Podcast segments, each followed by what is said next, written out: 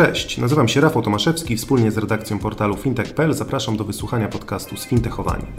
Jako pasjonaci branży fintech zapraszamy do studia ludzi kluczowych dla rozwoju tego sektora. Przeprowadzamy z nim pogłębione rozmowy zarówno o luźnych kwestiach, jak i pogawędki na tematy bardziej skomplikowane. Zajmujemy się wszystkim tym, co w codziennym kontakcie z branżą finansową może umknąć uwadze odbiorców. Codzienne newsy związane z fintechami, bankami czy innowacjami technologicznymi przeczytacie na fintech.pl oraz na naszej facebookowej grupie z Fintechowani. Dzień dobry Państwu, Rafał Tomaszewski, zastępca redaktora naczelnego fintech.pl. Zapraszam na kolejny podcast realizowany wspólnie z fintechem Welton. Naszym gościem dzisiaj jest Aleksander Majkszak, prezes zarządu firmy Welton. Dzień dobry. Dzień dobry, bardzo miło. Dzisiaj porozmawiamy sobie o roli sztucznej inteligencji w finansowaniu przedsiębiorstw. Ale zanim przejdziemy stricte do tematu naszej rozmowy, e, w ramach wprowadzenia zapytam Cię troszkę o samą firmę, bo wiem, że ostatnio otrzymaliście licencję małej instytucji płatniczej od KNF-u. I co to dla Was oznacza? Jakie też są następne kroki w rozwoju firmy? Tak jest. Jakiś czas temu otrzymaliśmy właśnie licencję małej instytucji płatniczej. Jest to jeden z kroków e, w naszym rozwoju. Dzięki tej licencji chcemy tak naprawdę stworzyć kolejny produkt dla przedsiębiorców, jakim będzie karta e, z limitem kredytowym. Tak? Chcemy dzięki temu wejść w, e, jeszcze bardziej w rynek e, e-commerce'u i zaoferować usługę, która jest teraz bardzo modna wszędzie na rynku, czyli buy now, pay later. Tylko, że wszyscy skupiają się na konsumentach, a nikt tak naprawdę na przedsiębiorcach. I właśnie dzięki karcie z limitami kredytowymi chcemy mm, zagospodarować tą część rynku. Okej, okay, czyli na pewno dużo będzie się tutaj działo po waszej stronie, ale teraz przejdźmy już do stricte tematu naszej rozmowy, bo tak jak tak. wspomniałem, będziemy mówić dużo o sztucznej inteligencji dzisiaj, więc y, zapytam cię, jak tutaj w ogóle połączyć sztuczną inteligencję i finansowanie przedsiębiorstw? Jak to ze sobą y, współgra? Myślę, że jest y, kilka tak naprawdę elementów łączących y, oba te przedsięwzięcia. E, i sztuczna inteligencja i finansowanie przedsiębiorstw możemy tak naprawdę połączyć w mm, jeśli chodzi o scoring klienta, tak, w, którym, e, w którym rzeczywiście algorytmy są kluczowe, ponieważ my pobieramy mnóstwo informacji na temat danych przedsiębiorców. Pobieramy informacje z Biura Informacji Kredytowej, z Biura Informacji Gospodarczej, z Krajowych Rejestrów Długów, z baz dotyczących e, prowadzonej działalności gospodarczej, ale też dzięki Open Bankingowi PSD2 E, czyli dyrektywie europejskiej, pobieramy historię z 12 miesięcy e, z konta bankowego, więc mm, cały ogrom tych informacji mm, musimy jakoś przetworzyć i właśnie dzięki temu, dzięki sztucznej inteligencji mamy możliwość e, zrobić to szybciej i dokładniej. Więc to jest jeden z elementów. Myślę, że kolejnym elementem, który jest bardzo ważny, to jest na przykład wdrażanie mm, chatbotów, które pomagają e, w na przykład w windykacji, tak, czy w pozyskiwaniu klienta. My e, teraz e, przygotowujemy właśnie projekt, który nam pomoże zastąpić pracę ludzką właśnie chatbotami w kwestii windykacji. Nasz system jest tak przygotowany do, do, do, do, do wejścia w kolejną właśnie fazę i wdrożenie chatbotów, ponieważ każdy z naszych pożyczkobiorców ma swoje indywidualne konto, w którym dzięki któremu nasz system weryfikuje, czy dana pożyczka została spłacona, czy nie. No właśnie, czyli jak moglibyśmy, moglibyśmy podsumować, jakie są też największe korzyści dla przedsiębiorców, dla, dla działalności gospodarczych, jeśli wykorzystują sztuczną inteligencję? Jak, mm, jak tutaj można powiedzieć, co są, jakie są największe plusy? Może mówimy na przykład o oszczędnościach e, też po, po ich stronie. Mm, korzyści dla, dla firm, czy dla klientów, jeśli chodzi o, o Dla firm, dla firm, ale dla, dla klientów firm. też. W sumie możemy te dwa aspekty poruszyć, myślę, tak. Myślę, że to możemy zacząć tak naprawdę o, od firm, bo dzięki właśnie sztucznej inteligencji i zastosowaniu tych nowoczesnych algorytmów, mm, tak naprawdę proces y, wnioskowania i otrzymywania decyzji jest zdecydowanie krótszy. Kiedyś, y, jeśli w, w bankach y, byli analitycy, to czy nadal są, tak, to cały proces analizy wniosku kredytowego trwał bardzo długo, czasem nawet tydzień jeszcze trwa w niektórych bankach.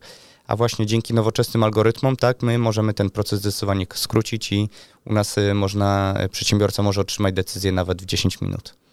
Więc to jest, wydaje mi się, główna korzyść dla y, przedsiębiorców, klientów.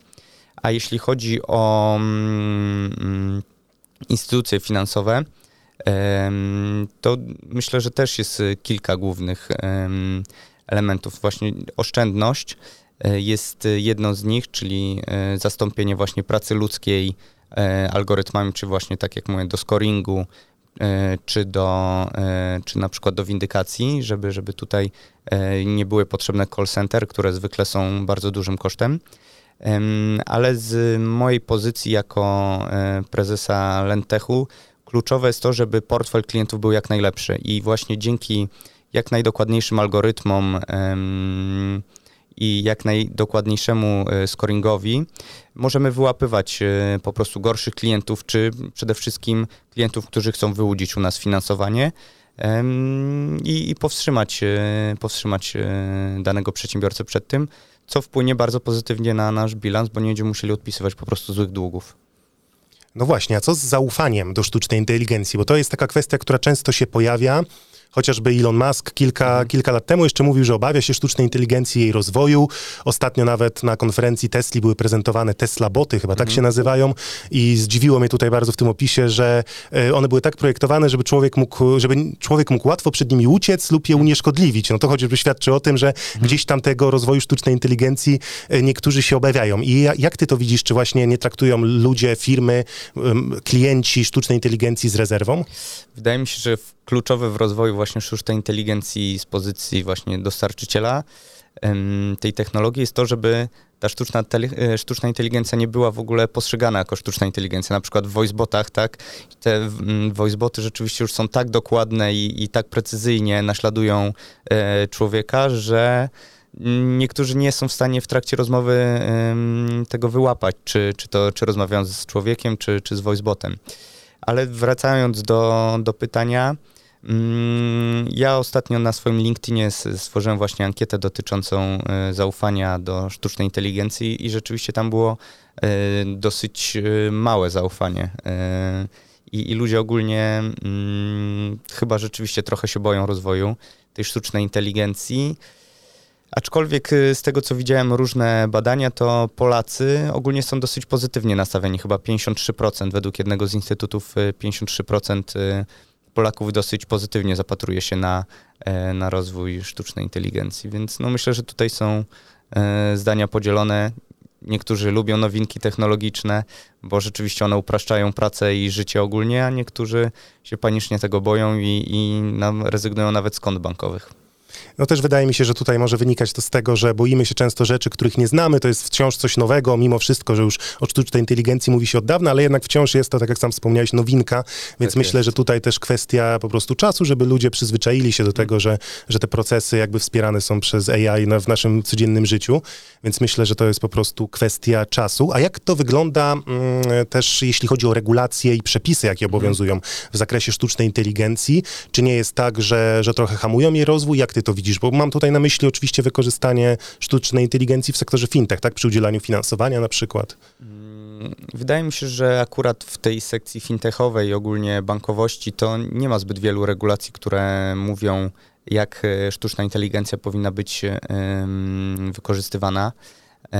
Myślę, że wcześniejsza jakaś tam regulacja dotycząca właśnie RODO, czyli zachowania danych osobowych, była tutaj e, kluczowa, ponieważ ona nam mówiła, e, jakie dane i w jakim stopniu możemy wykorzystać.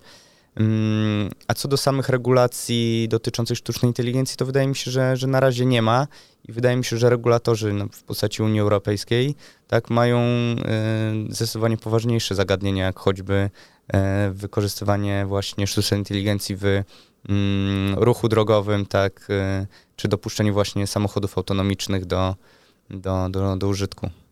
A jakie jeszcze nowe rozwiązania w ogóle planujecie wdrażać e, w zakresie właśnie sztucznej inteligencji u siebie w Weltonie? Mm. To już ostatnie pytanie, więc tak na koniec właśnie w ramach podsumowania mógłbyś powiedzieć, jakie tutaj e, plany macie w tym zakresie i co jeszcze e, rynek zobaczy z waszej strony? Mm.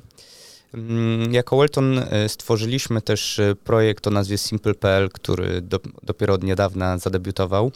Mm, y, to rozwiązanie ma y, zrewolucjonizować rynek, y, finansow- rynek pośrednictwa finansowania mm, przedsiębiorstw.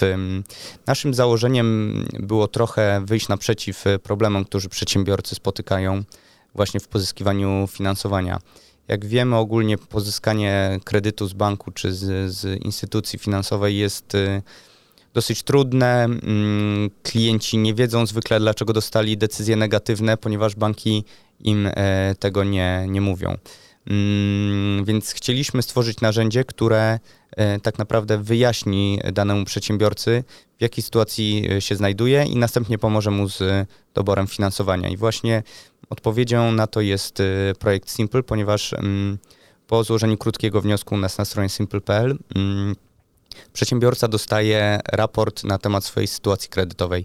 Jest to indywidualny raport z indywidualnymi rekomendacjami na temat y, poprawy e, swojego standingu finansowego. Rozbiliśmy tam tak naprawdę ten scoring na sześć głównych elementów, czyli na przykład terminowość spłat, czy, czy dany przedsiębiorca jest y, wpisany na listę dłużników, jak wyglądają jego przychody do zadłużeń i tak dalej. I, I każdy z tych elementów jest wyjaśniony, jak, jak tak naprawdę się pozycjonuje um, przedsiębiorca do ogółu i ogólnie jak e, po, te poszczególne elementy wpływają na jego ogólny scoring. I ocenę tutaj, którą zaproponowaliśmy jest tak jak w szkole, tak od jednego, od jedynki do szóstki.